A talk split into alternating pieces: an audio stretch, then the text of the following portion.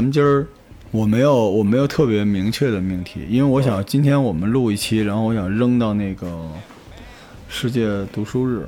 我想在读书日那天我更五六七八期节目，因为我之前好几个，咱们之前上次录那我都没更呢，我想密集的更一更。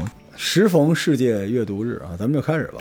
哎，咱们就吐槽瞎聊，嗯，聊到哪儿是哪怎么样？行，录期好玩的，开开心心的。就是别有什么目的性或者没有主题什么的。但我希望大家能够上线，我希望大家能够热爱这些编辑、这些出书的人。嗯，下线就是大家热爱你，嗯中间呢连二场都喜欢就完事儿了。因为我是觉得实在是太不容易了。我很了解这个，哎，我今儿差点跟他撞衫。我觉得真的有一波人，很多人就什么叫砥砺前行啊？嗯就玫瑰为什么叫铿锵呢？是因为穷，对吧？女足一个球队一个月发两万块钱工资，然后仅次于女足的可能就是我们这出版行业。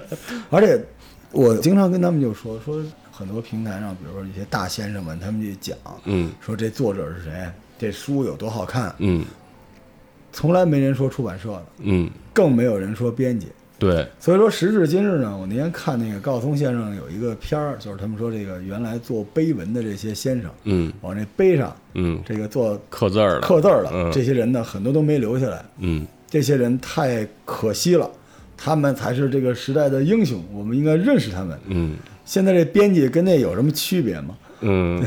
就是能留下一个字儿来，也就是这样。其实说真的，我倒是想啊，我刚入行的时候，嗯就是是我们的老前辈跟我们说，你这编辑其实说白就是给别人做嫁衣的，别人多好跟你其实是没多大关系，就哪怕是你在幕后哎付出了很多，恨不得有的作者。不提名啊，就是确实是有这样的情况存在，就是比如说国国内的年轻作者，然后这个稿子，啊，已经被编辑改的算是编辑半原创了，但是最后还是挂作者的名儿。然后这本书如果要卖的好了，然后作者很风光，然后假如他是在 A 出版社出的这本书，其实是 A 出版社的编辑帮他是就是帮他改的，是，然后等到这个他火了之后，马上就去更高的价格签 B 出版社。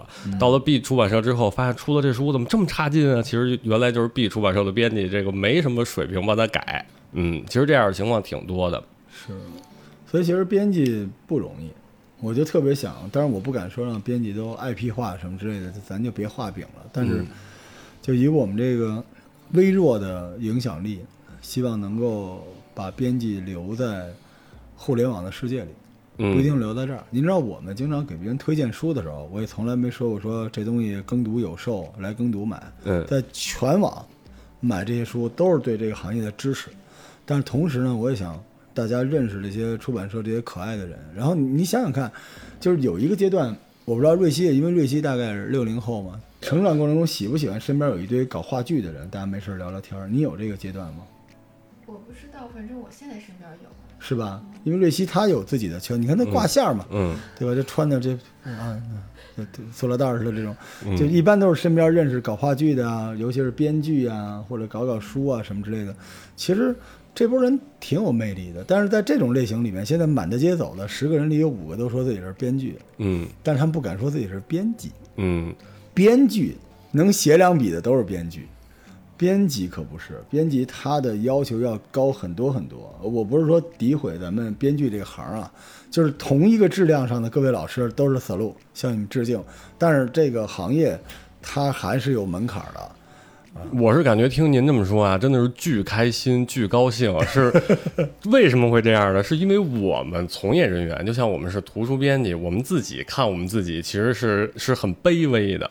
呃，外边的人看我们，就比如说读者们看编辑，会觉得编辑好像是，哎，好像是知识分子，然后挺高高在上的。如果我要想在出版社当个编辑，是一件很困难的事儿，然后没准是有学历要求，同时你要知道很多知识。嗯，但是在我们看来，我们反而觉得是我们过去拥有的那些知识，或者是就是就我自己来讲，我觉得我自己脑子里装的百分之九十都是对这个社会、对这个世界无用的知识。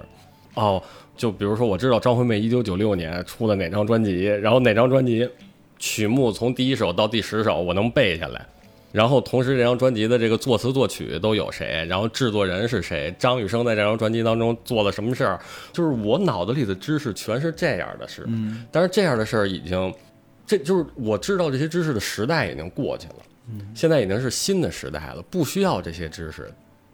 但是新知识，我感觉我的脑容量够了，新知识现在又进进不去。理解。所以干我们这行的编辑有很多都是脑子里有很多无用的知识，这些无用的知识没有办法变成生产力。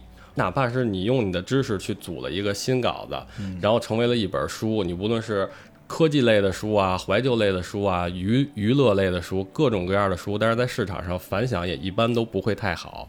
同时，我们的入门门槛儿，编辑的入门门槛儿真的不高，甚至说就是还可以说是很低。现在慢慢的是都有，就比如说大社都有学历要求的，就起码你给是硕士。哦，但是刚入行的新编辑，就是在我们看来也好像是这个通识都不知道，就好像是对于我们来讲，应该是是个人就知道的事儿。但是他有可能是这个，嗯、呃，没没准是斯坦福毕业的，结果回来之后这个一问，反而不知道。伤害性不大，侮辱性 极强。对，关键这个有一标准，什么叫有用，什么叫没用。对，当然一般来说啊，大家都会套所谓价值观啊，所谓无用才是享乐。其实我倒不这么想，嗯我是觉得你针对的人群，嗯所谓没用，是因为这个世界的风向标现在按照哪种类型的，如大家所知的那个类型去界定它是不是有价值。但实际上，比如说你说张惠妹这件事情，嗯虽然很多东西都觉得这个时代过去了，但是这个时代里的人可没走呢。嗯我就是这个时代的，啊我喜欢。嗯虽然我不代表一百个年轻人，嗯但是我的购买力比一百个加起来还厉害。嗯嗯所以书其实到底是写给谁的？因为现在你说咱们纵着来分这个所有的内容产品，书是其中一部分，但是我更认为书可能是这个时代的诗歌，就是像我们过去那个时代所谓的诗歌，嗯就是他是把自己收紧了、调高了，但是他的仪式感还是跟那个时代，就是我们突然买一本诗集的感觉是很像的。其实只要是一本书找到了这个该是买它的人，对，因为那些人就是你的这番价值是什么呢？就一定有人特别认同这个价值，而且那些人有他的财富基础，而且那些人也有他的该有的社会地位，只是那些人他也不愿意盲从，因为人都会走过这个过程。嗯就像我们当时，您想想看，二十年前，您坐在我这位置；十年前您坐我位置，坐在您位置的您的师傅跟他说，我脑子里都是没用的东西嗯啊，我这都是什么样板戏，我这都是马连良。嗯你看这种传承，嗯不同时代都有不同时代，咱不能说是经典，但是不同时代都有不同时代浓缩的仪式感很强的诗，这种东西，诗就是那个时代已经逐渐逝去的文化形式留下来的那些精华。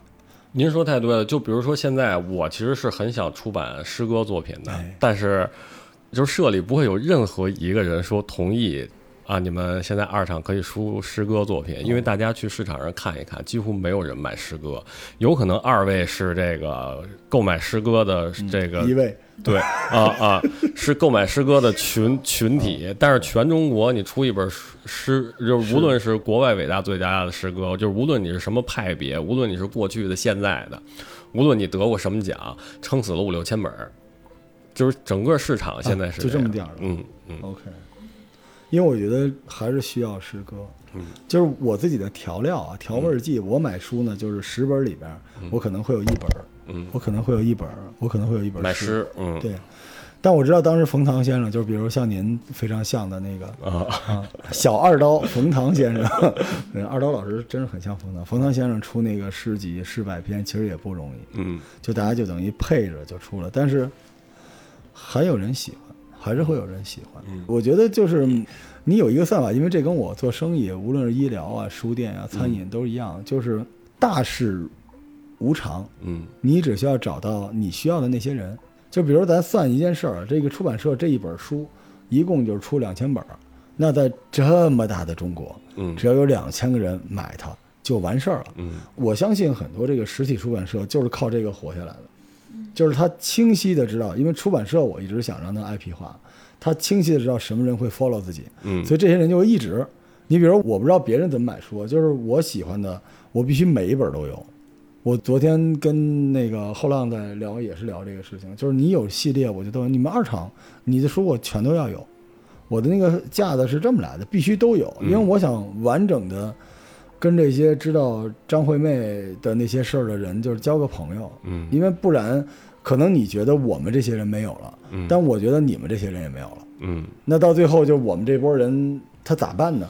这个还真是，就是这个，我现在就是无论是做书、当编辑，或者是当这个二厂的负责人，或者是在生活中当一个人，我其实现在是感觉很孤单，是很孤独的。就是，就就比如说我的刚才说脑子里那些无用的知识是从哪儿来的？其实是从罗叔应该是八几年的，八呃，反正是呃八零后对，嗯是比我大几岁。我的所有这些东西都是从我哥哥辈儿来的，嗯，然后我哥哥辈儿那些东西是从他们哥哥辈儿来的。哎，我从小这个受，就就是我从小看到的这些东西都是什么东西？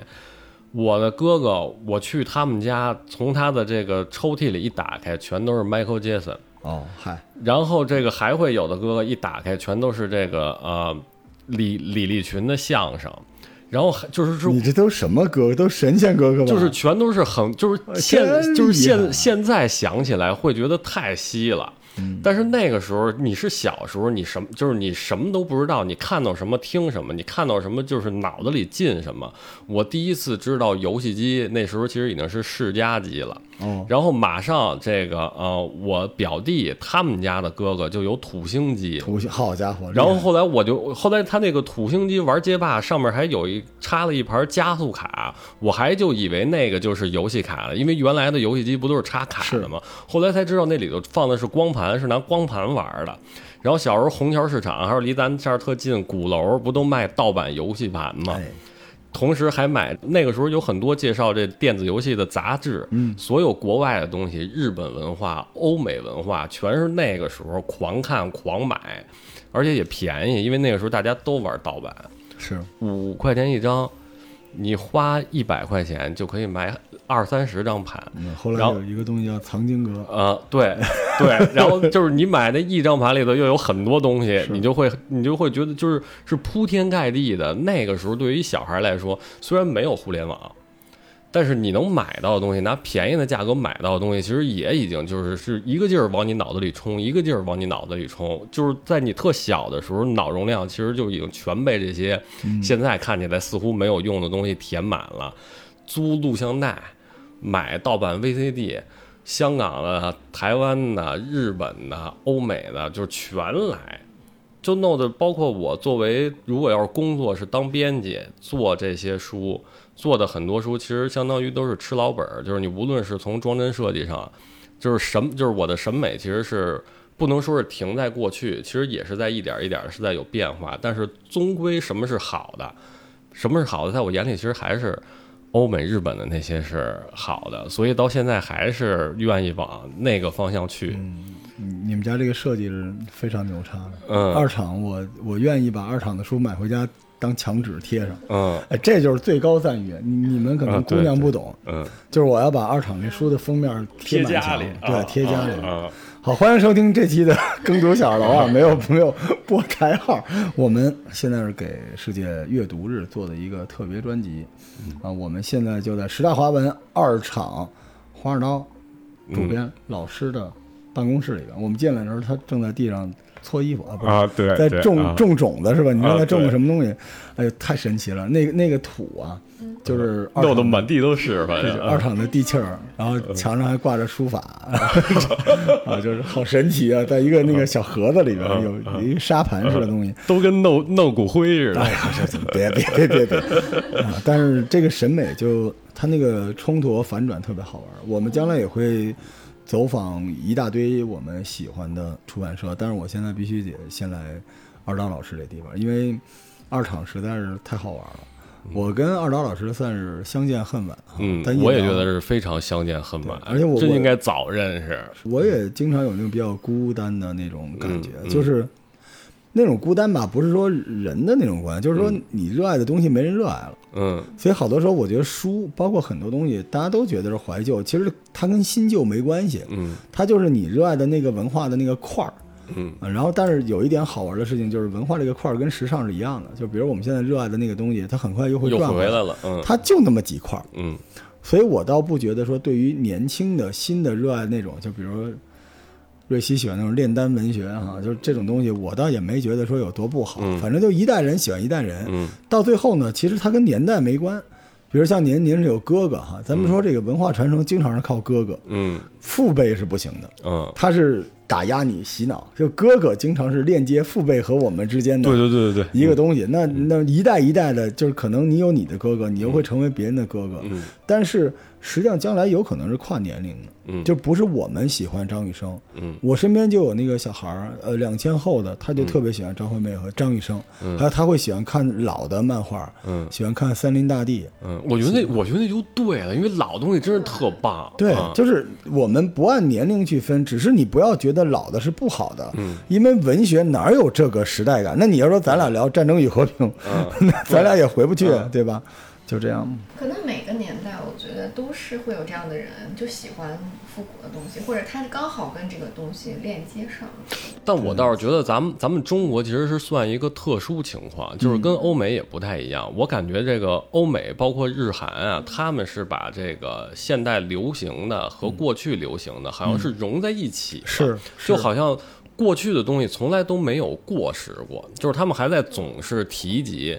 就比如说，我记得十多年前苹果的广告中间用的歌是用 Beatles 的歌，就就就好像 Beatles 永远都没有过气一样。但是反而到咱们中国来，就是包括港台地区，其实也是，就是过去的东西好像就过去了，就大家都是在追新的，没人关心过去的事儿。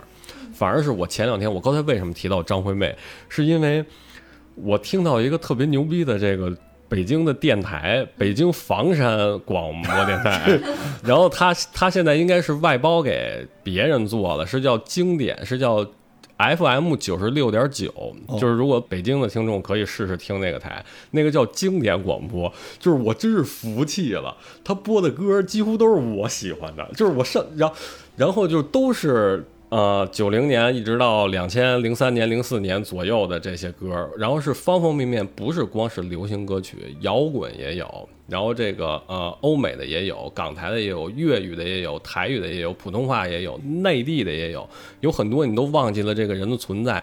为什么我喜欢听那个电台节目？是因为那些歌是能给我的工作找到灵感。嗯，每个人的脑子是不一样的。我的脑子是，就比如说我昨天是听到了张惠妹的《解脱》那首歌，然后通过听那首歌，我就能想象得到那一年发生了什么事儿，然后再联想到这个张惠妹唱的《梦见铁达尼》，然后后来我就能想到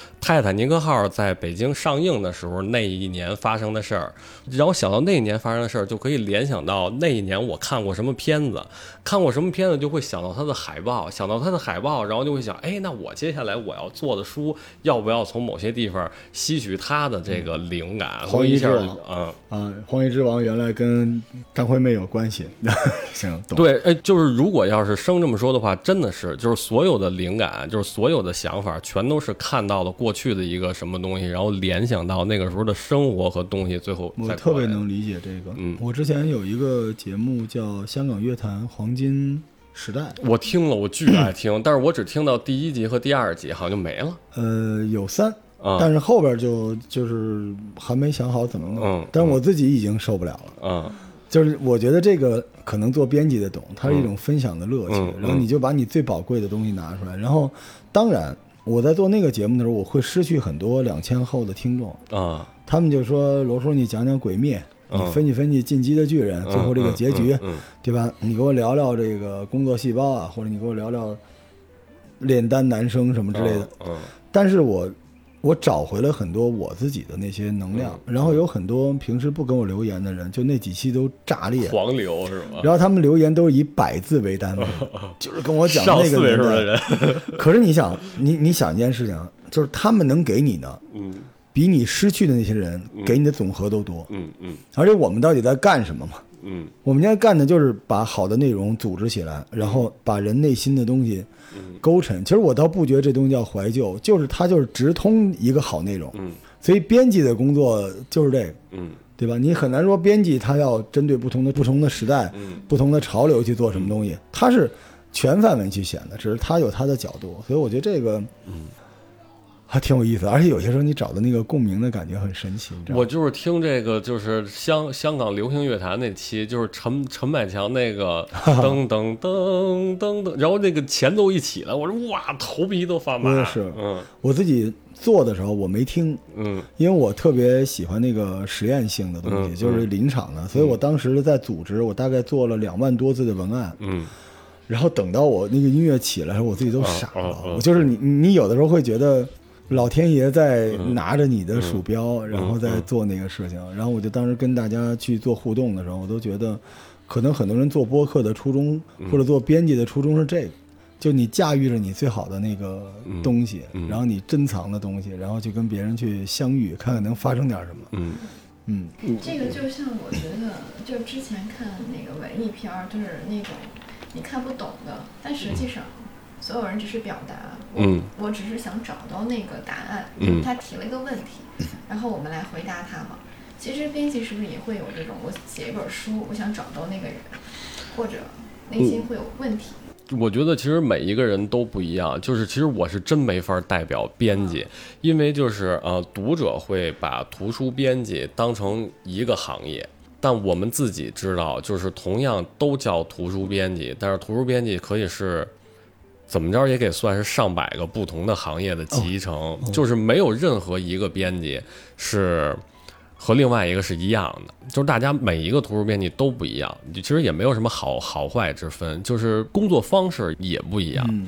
就是我们社就整个时态还原书局，我认为不会有任何两个编辑，这两个人的工作方式，然后还有他们是如何认识自己的工作是一样的，每个人全不一样，都是有自己的路子，有自己的套路，自己的想法，所以我估计只能代表我自己以及像我，就是大家有相似度的，就比如说我是文学编辑，我更多的是做文学书，同时我一开始我。我还真的是很少这个剖析自己，没有怎么想想想我这个人，我这个工作是什么样儿。但是我其实挺不好意思说的，是很是很犯恶心的，就是有点肉麻的。就是我当编辑的初衷是想改变中国人。哦，好的好的啊啊！，Made it a better place，对，棒棒的，棒棒的，然后后来。支持你，支持你。呃，就是现在我虽然不好意思，也觉得恶心肉麻，但是如果别人要是正经的问说这个你为什么要当编辑，那我的回答还是这个。其实我是想改变中国人。我觉得是超级帅，嗯就就得有这样的人啊，对吧？我说是这么说，然后听众如果要听见我说这样的话的话，肯定会想着我编的是 是什么书。哎呀，没事儿，二刀老师，这很正常嘛。你看我的做初衷做播客的初衷就是统治播客界嘛，我就敢这么说，我就是播客界第一，不服不服我，你不服我服，是吧？没事儿，这这个我觉得你要有一个特别，啊，这话不太好听了，你不觉得人间就挺无趣的吗？你就总得有点儿把这个游戏给它玩起来的，是挺没劲的，对吧？嗯你就得有点这个东西，就看你怎么编排。嗯我是什么人呢？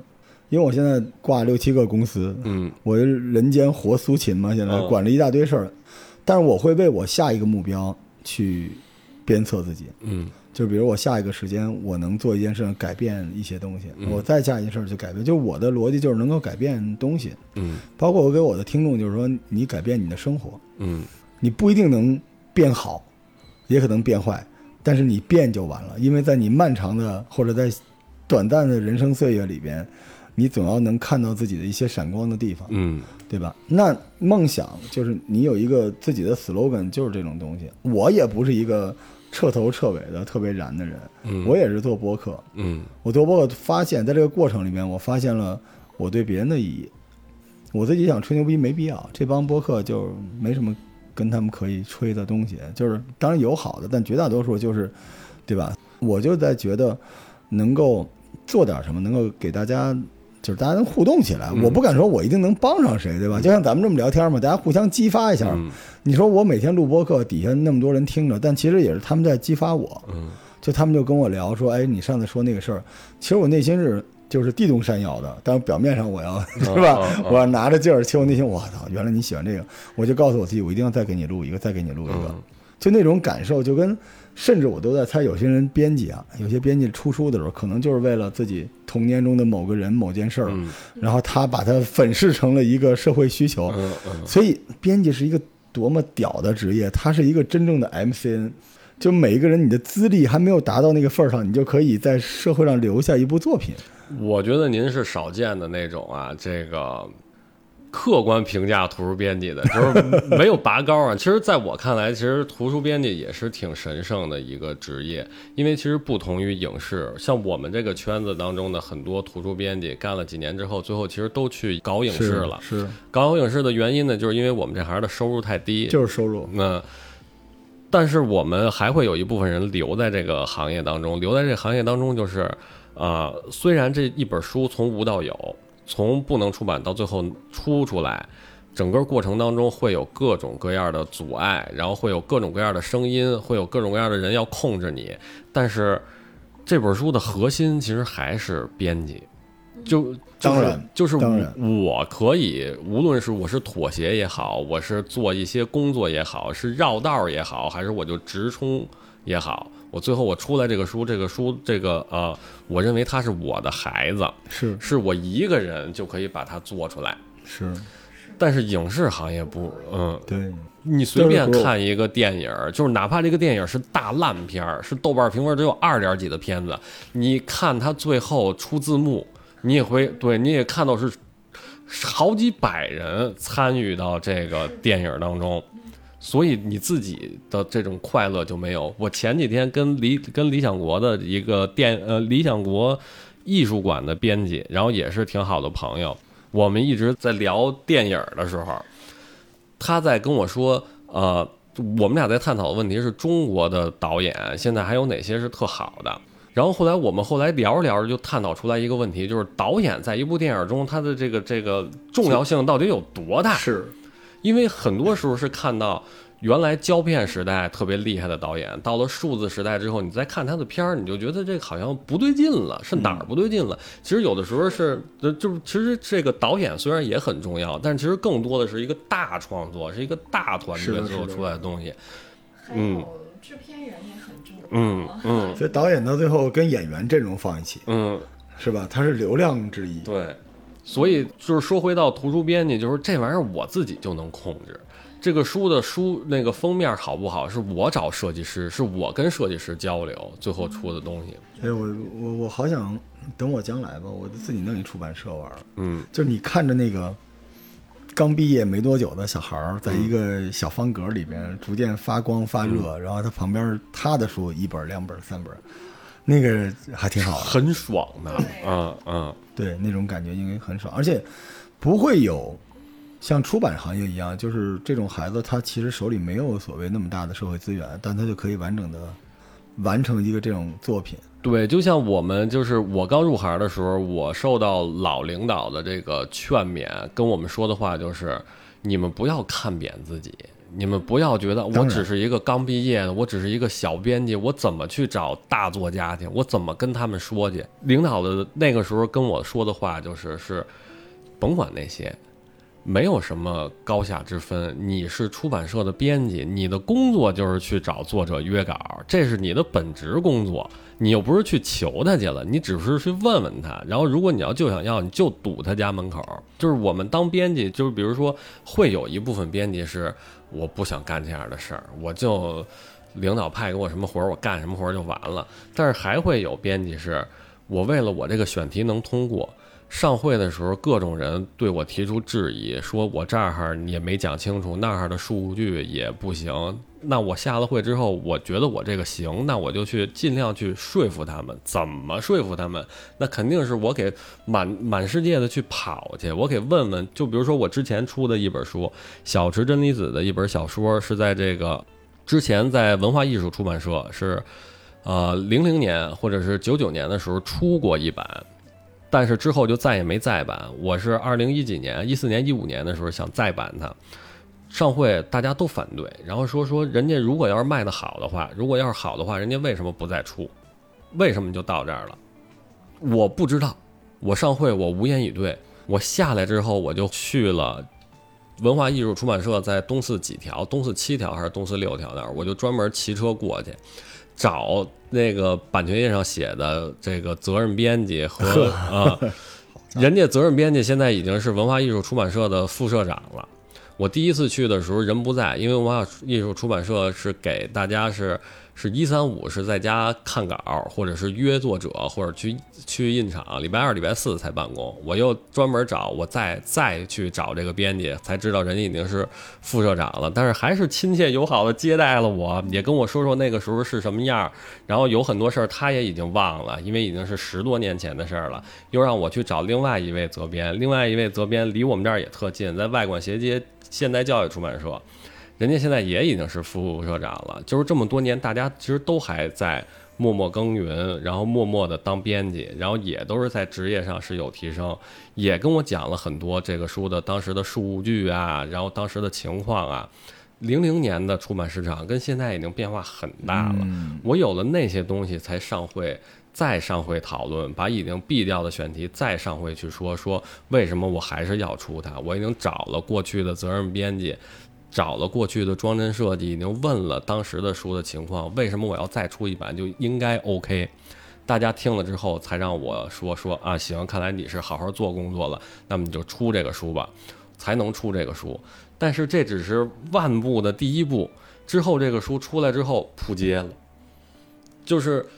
但是如果再有，就是再下一回和下下回该做这样的工作，一个称职的编辑肯定还是要去做。是的，是的。因为我知道他有可能，我做了这么多工作，最后这个书还是卖的很差，或者还是赔钱。但是这些事儿我还是得做，因为我做了十回，有两回能给社里挣钱，那就 OK。您这个跟投资的逻辑很像。嗯。但我刚才听你聊着，我突然脑海里有一个特别奇妙的场景。嗯。我觉得这个世界的美好，就是由。好卖的书和不好卖的书共同组成，就是这些不好卖的书有很多是好看的书，证明中国出版行业的水准，嗯，以及这些传承，这些老师傅们，他们对真正的文学、真正的内容的他们的那种宽容，嗯，和那种开放精神，嗯，对吧？因为这个就时代华文，我现在印象都特别好。嗯，因为这个名字听起来还是比较 classic 的，但里边就养了个你。啊啊！你你所在的你的二厂在时代华文里边，这就是中国出版行业里面最好的那种传承。就是他是出那个书的，但他就接受你们这样的这种类型。我觉得这个行业呀，整个就是咱们通过时代华文说，整个出版这个行业，嗯，每一个有个性的、鲜活的，嗯，经历过周折的、崎岖的，嗯。做过很多不好卖的，他依然活跃着。咱们得吹一下出版社的嗯大领导和出版社的这个格局。就咱们包括后浪漫也是一样的，嗯，对吧？那后浪的崛起是因为一个绘本，谁能想象？对，嗯。但是后浪漫它能发展成这样，这只是大家对市场的预判吗？不可能的，全都是对你的预判和支持和信任。我相信，如果有天神、读书之神在天空中，他们说这个时代一定要有一些。已经被遗忘的内容，和一些面对未来不会有人喜欢的内容，我们要把这些东西都装进去，把它平均分散在很多出版社、出版公司里边，然后这些人就跟那个水浒似的，就把这些妖精都散出去，让每一个就是那种悬崖都能长出那种特别奇葩的花朵。我觉得这样其实才是繁荣，是，并不像大家说的出版业繁荣是因为有很多畅销卖的特别好的书的繁荣，而应该是。不同种类、不同品种，只要你不是违法乱纪的，是你就都应该有存活的空间。这是文化，嗯嗯，文化的逻辑或者文化的范畴是远远高于或者大于社会基本认知的。嗯，你看我们书店想赚钱，畅销书是不赚的。嗯，为啥呢？你在网上买就完了。对，畅销书的另外一个口就是它相对比较快速，我不敢说它廉价，但它是一个即时，对吧？我也爱吃方便面。嗯，我也爱吃，但是书店里卖的就卖艰深一点的、奇怪一点。因为咱们刚才在聊一个话题，就现在已经没有亚文化了。嗯，就是五年前，游戏设定集，克苏鲁，那恨不得是手抄本儿，对吧？那时候哇，你听克苏鲁，我也听，就那种感觉。但是现在你说，这个世代就也是好世代。嗯，就大家在阅读过程中，每一个读书人他不再有自己的边界。嗯，我觉得是。除了政治之外，没有权威了。哎，就是你喜欢什么，你就去找你喜欢的那个东西。你在你喜欢的那个东西里，你可以徜徉的起来了。是，但是没有说说这个，我说这个好，大家全都说这个好。是，嗯，所以就是思想的开放性，所谓的思想开放性，在图书这个行业里边是有非常大的体现的。嗯而且人也不一样，因为我做书店嘛，经常有那种就是很漂亮的小姑娘，穿着那个就是前勾勾后丢丢那种，买一个罗马元老院走。嗯，然后我就很好奇，我说你送给男朋友，他说我我就喜欢看这个。然后后来我就我就在想，为什么会有人就觉得很帅？你知道，就是新一代的人，他不是获取知识，不是不是知识，这是娱乐。嗯因为实际上我们这个时代不管怎么样啊，就是 content 的时代。什么叫内容为王？虽然 content 有垃圾，嗯呃，但是也有好的，有各种各样的，大家都会觉得这些内容能够愉悦自己，而不是其他的一些东西。所以其实也应运而生，所有的出版社也在向这个方向发展。但是其实现在反而是出版比较，我个人觉得嗯是一个好的时代，因为我能买到所有我喜欢的书，嗯不然我不会开书店。嗯你要到十年前，我肯定不开。嗯十年前唯一能够把二刀老师请我那儿看，就是弄点线装书。你看我有点这个，你现在你什么都能买到，任何的东西都能买到。我也是，我是感觉我这个人啊，在工作上啊，是刚刚的把眼睛睁开，把头抬起来。原来这些年其实都是整个二厂都属于是闭门造车阶段，就是不看外，就是外边的事儿全都不知道。就是而且我本身其实也是一个特别不开朗、不 social 的人，就是更愿意是陷在自己的那个世界里。但是现在慢慢的试着让自己打开，也是因为想，因为太孤独了。啊、就是因为是太孤独，然后等睁开眼睛之后，看到其他家，其实大家就是像我这样的人，其实不少。哎，而且像我这样的图书编辑，其实我估计也不少。我也慢慢的在试着认识大家，然后后来就找到一些共同话题啊，然后跟大家这个有很多交流，你交流才会有兴奋。然后慢慢的发现，哎，大家现在都在越做越好。嗯，原来其实我是很担心我这边的产品，因为确实就像您说的，看到我们时代华文书局，觉得是一个啊、相对比较严肃严谨。对对，就是不会说说，我其实我听其他的同行说说啊，你们这二二厂能在这个出版社里，就是能还让你们存活，其实是挺挺诡异的一件事儿。是的，是的。然后后来我还说的是，其实我自己也觉得是这样。现在慢慢把头抬起来，我最深的感受就是，其他家儿很多家儿大家做的书的品质越来越好是的，是的，了啊。编辑的水准提高了。嗯嗯因为大家都一样，大家都是共同进步。嗯你的编辑，你得到的信息的滋养也跟原来不一样。嗯而且现在就不是一枝独秀，或者说不叫一枝独秀，不是一个人以身犯险，嗯而是有一个矩阵，嗯就一堆孤独的人凑一块儿，就特别热闹。其实这是我的野心，我就想认识很多二德老师这样的人，然后跟大家成为朋友，然后我们这是一拨人。我觉得这个就嗯特别有意思，因为无所谓，不孤独的人也是孤独的，与他作伴的是垃圾内容。嗯而真正人和人之间的能够有交流的，不在 social，而在于大家是不是有共同喜欢的东西。嗯这个玩意儿，我觉得是这个社会有趣的那一面的一个基本框架。所以你出的书就代表你自己，嗯，但是你在时代华文里边出这个书，就代表时代华文，嗯就代表这个时代，你知道？我我觉得这个就特别特别的帅。嗯，我特别兴奋的是，我们前些年就是闭门造车，就是不睁眼睛看外边的，我们也看不到我们自己的读者。我在脑子当中会幻想出我做的这个书、读这个书的大致的读者，无论呃男孩应该是什么样，女孩应该是什么样，是有这种标准的样板式的。然后这两年参加这个市集，就是能看到买我们书的读者大致都是什么样。然后我一看，跟我想的八九不离十。啊，可以，然后后来是看到，就是会有很多读者到我们的这儿来说，哎，这个我知道，这个我知道，哎，这个我买了，这个我买了，哎呀，哎这个新出了。我然后后来我就后来我就发现说，我们这个完全没有去宣传自己的。然后完全没有，就是其实我们不是不想宣传自己，我们是没有渠道宣传自己。嗯，嗯，渠道坐在你对面。对啊，然后后来认就是在认识罗叔之前，就是一直都是希望大家知道我们，但是不知道如何让大家知道我们。结果发现大家差不多就是买我们这类型书的都知道我们。对，我们其实作为编辑来讲是很快乐，就觉得活儿没白干，反正。肯定不会，因为你们做的东西就是有价值的。嗯。但是现在我的使命是从他们知道你们到他们认识你们，嗯。我一定要做这件事情，就是我不计成本、不惜代价。嗯。啊，无论如何我都要让大家认识更厉害的编辑，穿透作者，穿透作品。嗯，中国出版界的白求恩，嗨，潘金莲，嗯请叫我。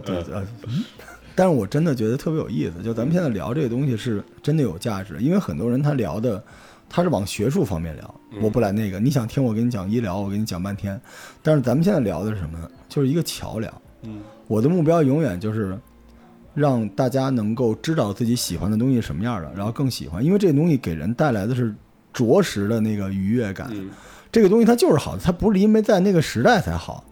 咱们就这么说啊，比如咱们说咱小时候吃那红烧肉好吃，啊，有人说那你现在的肉不好什么，但是我就问你，小时候那红烧肉摆到一个现在的两千后，你问它好不好吃？嗯它就是好吃的。嗯为什么呢？你也知道那个时候的猪好，肉好，对不对？就这个逻辑，我就想每个时代都有它最好的那盘菜，然后编辑是一个厨子，他穿透了时间，穿透了题材，把这东西做出来。那我就希望大家能够，我有一个共情的需求，就是我的听众一直在裹挟着我向前翻滚，所以我一直觉得更多的人应该裹挟着编辑和出版社向前翻滚，因为我完全能够感受到一个编辑，当他在不仅仅在书，是在别的场景被人认出来，说你就是做那本书人，他未来会做更棒的书。嗯而事实上，在这个流量横行的时代，他们恰恰是得到的这方面的正反馈最少的一波人。嗯我知道有些书店现在运营什么的做得非常好，但是那种运营它是它就是借了现在的运营的方式，但是它原有的那个最厉害的那波人并没有得到正反馈，这个非常非常重要。嗯我是觉得，因为我做内容出来，就是瑞希就是我的产品，嗯因为瑞希每天他的正反馈，他就会成长成一个特别厉害的人。对，虽然现在很多人就觉得瑞希还是总被怼，但实际上他负责，他做了很多事情，很多人都支持他。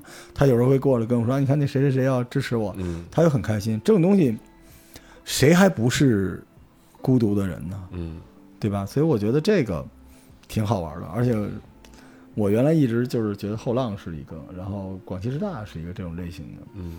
然后但是我觉得时代华文这二产实在是好神奇，嗯。因为前两天朗园见着我，就是为了看他去了一趟，嗯。就为了看他一面花了三千多块钱，嗯，花三千多块钱买书呢，因为那地儿有好多书，嗯都是大马洋的是吧？是，嗯。而且有些书确实好，而那边有一些那个就是呃只能就没证儿的那些书，啊啊你就觉得那些小青年儿，我要是出版社的人，我就去那边挖人去。嗯嗯我看他们那个想法，有些东西都挺好的。然后你们那个摊儿就就是都是好书都不卖，嗯什么时候卖呢？就这几本，来来来来，什么时候卖呢？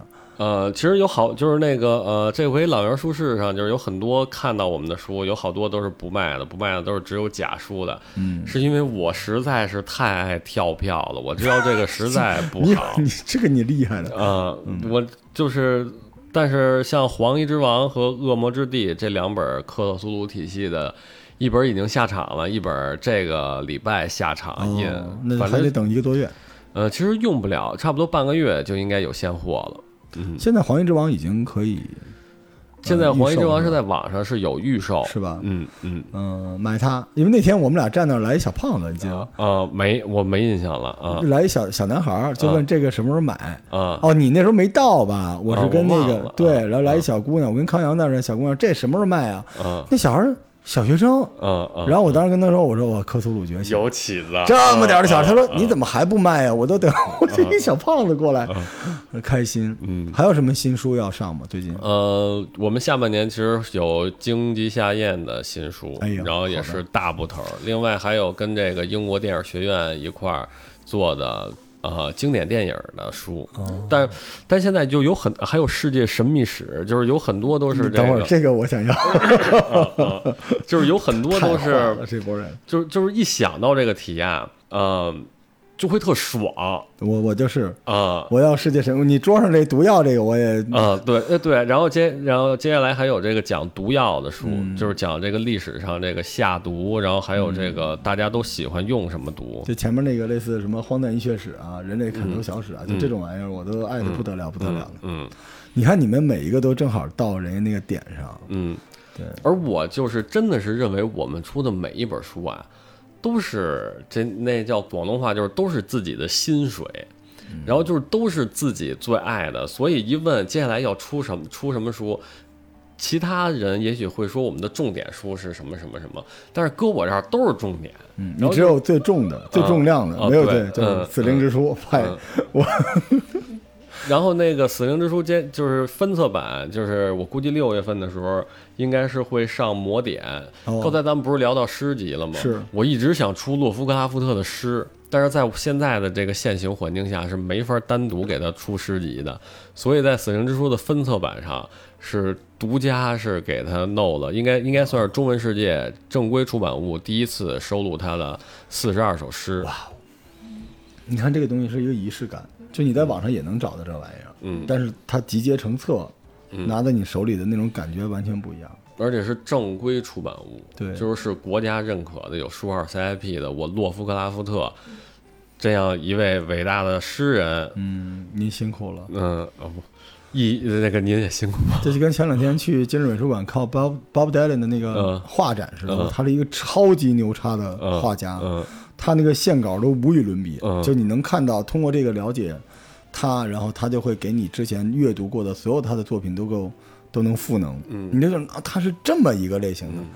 勒夫克拉夫特这个好期待，真的也好期待。我我跟您约，反正更多 news 那个事情还在继续操作，但我们现在就把它分解成了很多不同的类型。嗯。回头我准备在我的平台上让二厂啊，让什么后浪啊，让什么这些人大家一块儿聊聊天儿，我觉得还挺好玩的。但是我要跟您预约后边一个直播，嗯呃，我们可以就是带上您的小伙伴儿，因为我们一场一场的来，嗯我们把我热爱就只是我。然后当时人家官方问我为什么是这个出版社，我说我喜欢，嗯就只是我，因为我觉得我能代表一种类型的人，我们就聊聊你们的书，聊聊这些东西。嗯对，然后我们是可以完全在随便带货，就是有绿通，嗯想怎么卖，想怎么弄都可以。嗯。对，我觉得我在这一点上是这个做的是不够好的，因为我见过我新认识的周围的小伙伴们，就是在营销上、在代书上真的是不不遗余力的。但是我反而是这个关键时刻啊，就哎好像有点不好意思啊。没事没我脸皮厚。嗯这个世界有三种人，嗯第一种人叫造物者，嗯，就是你创造好的内容；第二种人叫解读者，他阅读好的那种；还有第三种人叫拉皮条，不是第销售，嗯对吧？他使好的东西，我就是第三种。嗯我永远成不了好的第一种，因为我那本书还没，我有一本书，哪个社约的稿儿？鸡公社，对不起哦，鸡公社的老师们，对不起啊，就是脱稿了。但是我在这个节目里面向你们道歉，我我很快弄完。我就是那种严重需要编辑的人，嗯我那个书就是就是二道老师不能跟他说，说了他该打我了，嗯把我埋在他那花盆里，因为我制作的实在是太不精美了。嗯，但是我觉得我的使命就是让有趣的人遇到有趣的人，让有趣的编辑把他的光芒都发射出来。我真的跟您约啊，嗯可能就是下下周嗯直播的方式，嗯随便聊。嗯就聊日常，聊你们这儿好吃的菜，嗯聊你们扔在地上的别人不能看见的这些。嗯，哎呦，我每次你知道，我现在去出版社，我上次去后浪也是，我说都是觉得有秘密。我说这什么东西啊？我能拍一张吗？那律师，那你别发。我哎我跟你说，他们要，我没告诉你，他们要出森林大地什么的哈，啊没说是。是漫画是吗？嗯合定的，嗯。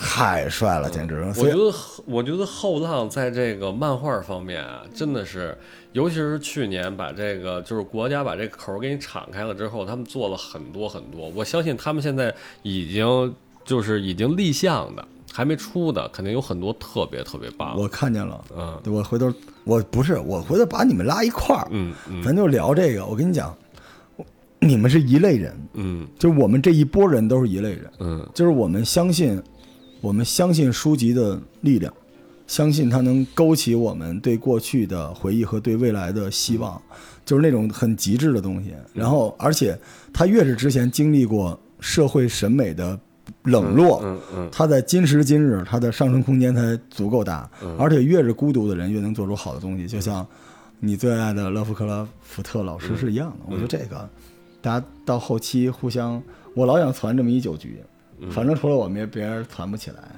我要让二刀老师啊，师徒的老师啊，后浪的老师啊，就理想国的老师，然后，呃，搏击天卷的妹子，对，就是反正这个我最热爱的这波人，咱们大家就都是做书的人，大家坐在一起喝他娘，吃他娘，我觉得这日子特美好。嗯。行吧，我们今天这节目就到这儿，然后我们后边会一直不停的跟，因为我我跟二刀老师非常的投缘啊，我们会不停的来讨扰时代华文的二厂，然后随时欢迎。嗯、然后这个我也是算是卖广告，就是希望大家多关注我们二厂时代华文书局的二厂。我们主要是做什么书呢？就是，哎，也不好说，反正就是 做你喜欢的，对，就是纯闲书，就是不会说说我看这书有什么知识，对我的工作、对我的生活、对我的学习有什么帮助，这个倒是没有。但是确实是每一本都能让读者觉得爽吧。嗯，完全没问题。所有人要获得的知识，社会会鞭挞他，嗯会抽他的，然后把剩下的光荣、梦想、爱情、心灵所有的激动都留给阅读就好，好吧？感谢各位的收听，我谢谢我们下次再见，拜拜。拜拜。